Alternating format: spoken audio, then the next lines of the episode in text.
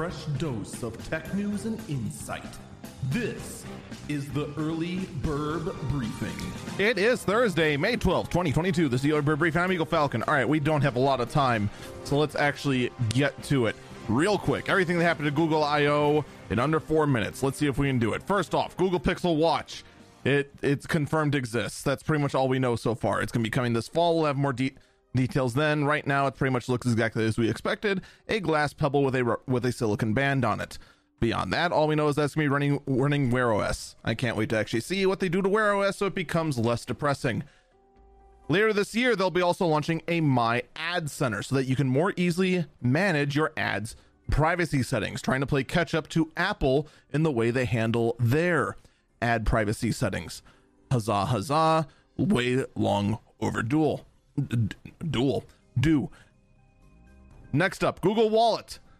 An option to have your phone, your keys, your wallet, basically everything. For th- this is basically just cloning what Apple's already done with their wallet, except to pro- hopefully have more functionality in it, including having virtual cards in there, vaccine passports, boarding passes, tickets, and also being able to, with the connection of smart homes, be able to even have digital keys inside your phone with the Google Wallet. All right.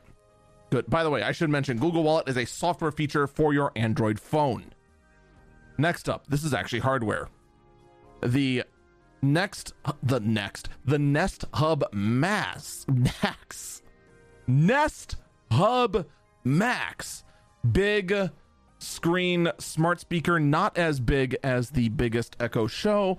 I want to say it's like a 10 inch tab tablet stand sort of thing, but the new feature they're going to have with it is that by using the camera that you want to cover up with duct tape, if you just stare at it, it will automatically activate. I hate this feature. I do, absolutely do not like this feature at all, but to each their own. It's a, it's a neat concept if you like Google having your camera on at all times. I personally don't. All right, next up, Google Workspaces is an introductory way to summarize spaces and help you catch up on what is needed so you can get up get caught up on what is needed most. This is kind of a corporate feature. I'm not going to lie, I don't know a whole lot about Google Spaces. Um, someone who knows more about that will have to tell me if it's actually a decent feature or not. In addition, we're going to be they're going to be adding multi-search to the Google app that's built in the phone. Let's be perfectly honest though, the Google app built into your Android phone you most likely don't use, but hey, you know what? This might actually be very helpful when going ahead and just deciding I need to go ahead and look up like say a recipe and need to figure out what the heck this ingredient is. You know, has some have some potential. The Pixel 6a actually does exist. It includes the Tensor Tensor chip. Uh, not a whole lot of updates on there, but budget version of the Pixel 6 is going to start at 449. We'll get into more details about that about that later on, most likely at Eagle Eyes on Tech. The Pixel Buds Pro are coming out with noise cancellation and long battery life. We will be seeing these later on the week. They start at 200 bucks. All right. Well, at least they're nice and small. Hopefully the mic is worth something. The Pixel team is working on an Android tablet. It better be good.